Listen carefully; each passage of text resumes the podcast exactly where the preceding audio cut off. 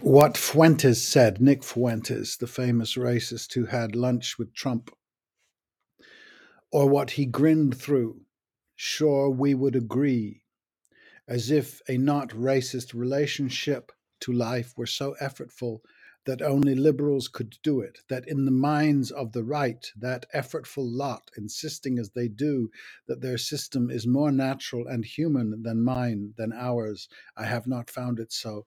A multitude of authorities and or none at all seems okay to me. He sneered about Eastern bazaars. Strange, I thought, even in the most unexposed imagination in the ivory West.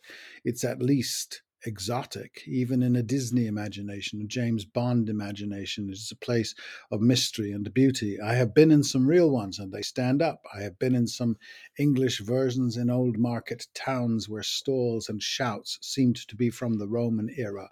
There they are, Cuzco to Madrid open air, fresh foods, haggling, universally filled with local music and shouts and babbles, and it scares you. And the conundrum of his name and colour, self hating, the self hate that is the raw fuel of much we call civilized in our land of forests and the cross. Do we assume that the village in the high Andes contains no conversation or eroticism? Or are we just not capable of, in fact, of either, whether we wherever we plant our Trader Joe's? Then he said they were dirty. Aha! Who taught the Europeans to bathe? It did not come natural. How severe must that upbringing be? I understand one clings to mom, but how long? We hear the stories over and over of young ones struggling to get out of the many ghettos. Is it not okay to say, I want out of the gated community? Golf is not in my future? Is curiosity banned? Yes, it is.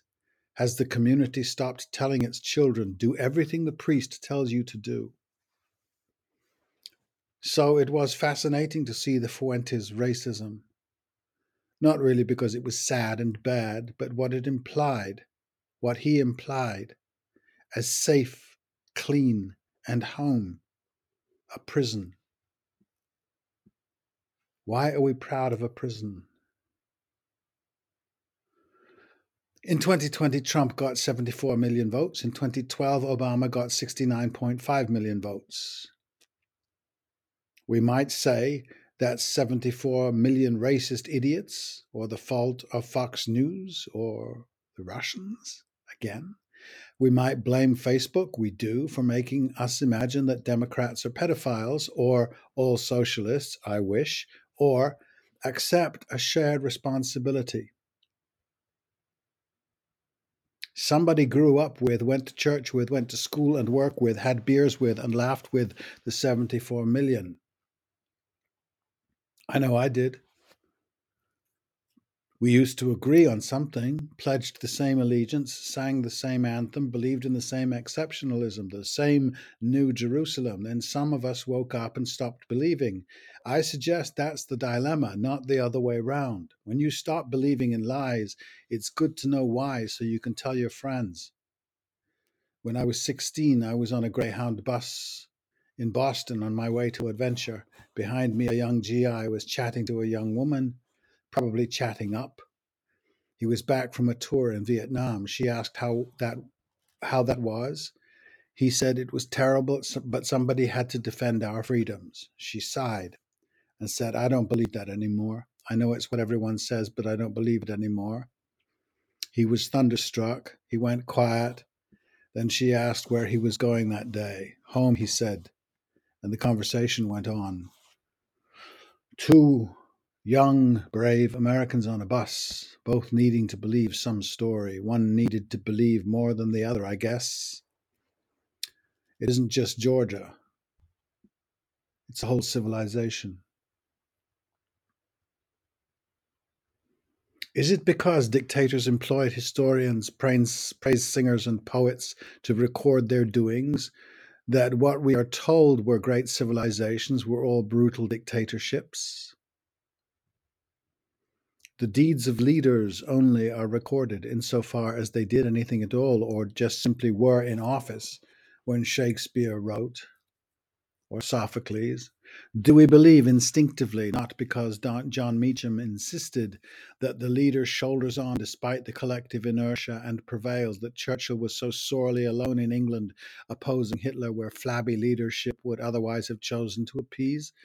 There is a thing, I think, indeed, that of the small collection of leaders, he would have stood out, but the war was fought by tens of thousands of others, actually fought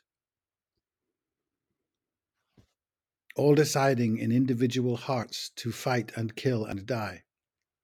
My point here is not bullshit, my usual position, nor my feeling. I'm just wondering about those stories.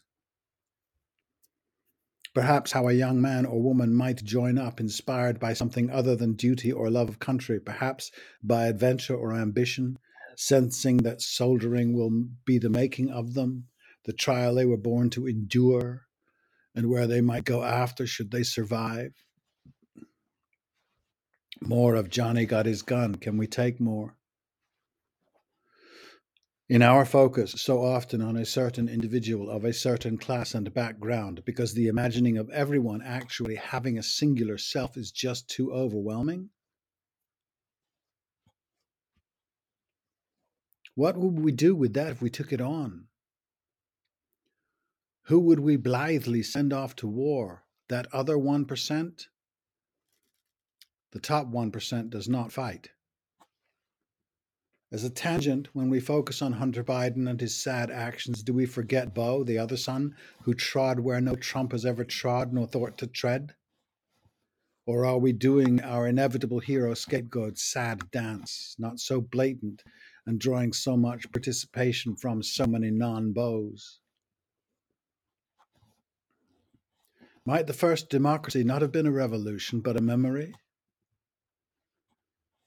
Seem, since we seem to start history that day, on that day, in Piraeus, and say it was Cleisthenes, the aristocrat, responding to the discontent of the men who did the fighting, navy and army, perhaps there were a few among the discontent who said, Oi, why don't we try this?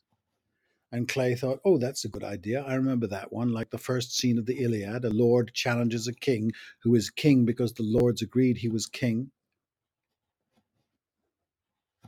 And it is worthy thinking that maybe Cleisthenes and later Themistocles, not an aristocrat, did not see themselves as inventors of a system, a CEO, but revi- revivalists. What then? What we do, of course, is project our own slavishness on the Greeks. Our post feudal notions, really just post feudal, as we, not, we are not close to beyond them yet.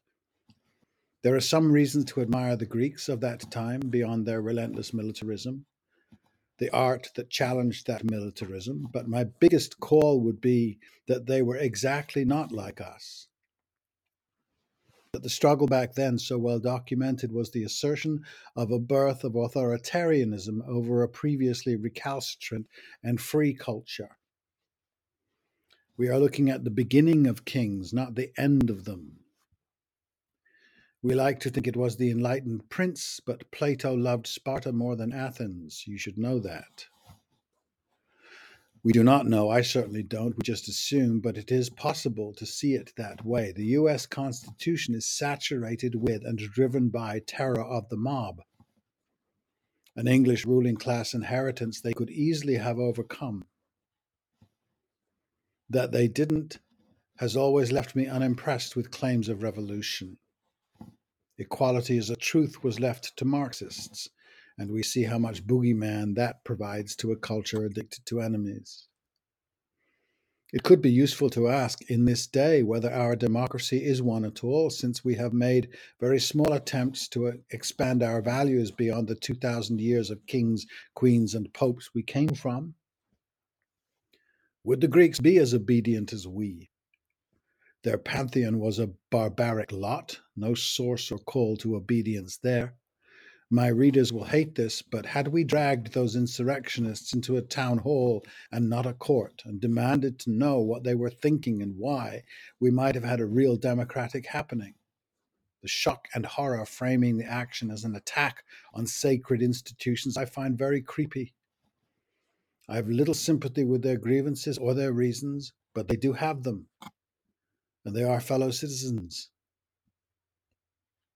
Our real ancient affinity, by the way, is with Rome.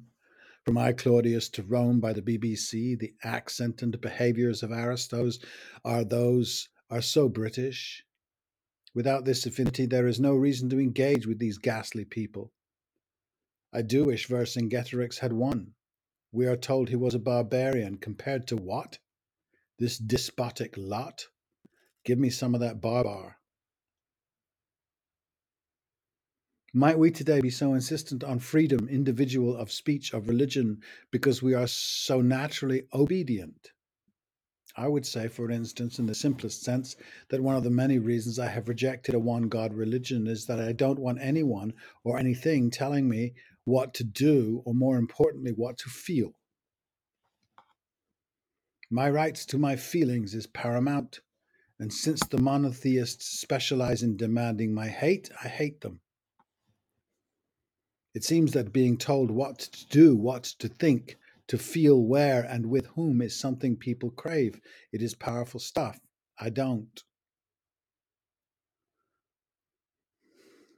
Do the historians of the czars, journalists of the presidents, the biographers, set out to convince us that Lincoln or Peter the Great were extraordinary phenomena and that the countries they ruled when they did were greatly transformed by their time in office or on the throne?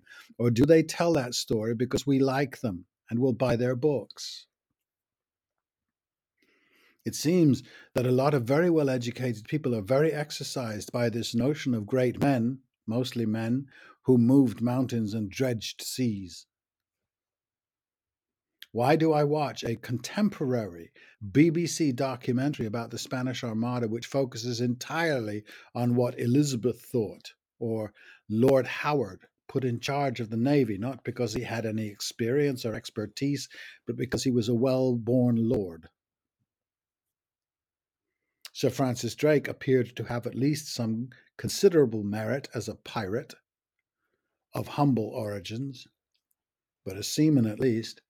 Even today, the otherwise very inventive BBC chooses not to look at the Armada from the point of view of, say, a gunner below decks. Just a thought, might catch on.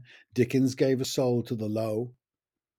They are out there Zola, Sholokhov, Steinbeck, even Tolstoy, with his marvelous captain in War and Peace, who wins the vital battle, saves the regiment, while the aristocrat commander is dancing at a party. How many times has this happened in history? My list are fictionalizers, inventors of people and stories. And I'm not asking that we find working class heroes, I'm suggesting we find no heroes at all. Presume there was a common goodness, a whole heroic regiment. We have been taught to imagine a leader always, and so it goes. Boring. There is a trend on both sides of the aisle or in the center of our history and traditions that a large part of personal freedom is now in the right to tell other people what to do, say, or think. A friend posted the other day that she would start defriending people who had political arguments on her page. I know how she feels, though for some reason these arguments never happen on my page. What am I doing wrong? Still, I see the ones on hers, and it is horrible sometimes. She reminds us in a, that in a polite society, one can see why they insist no discussion of politics at the table. I've heard this. This society is the undemocratic one we are all heir to. After the 2,000 years of hushing up and leaving politics to the men, speaking out will be rough at first. Imagining hate is an invention of Zuckerberg is just silly.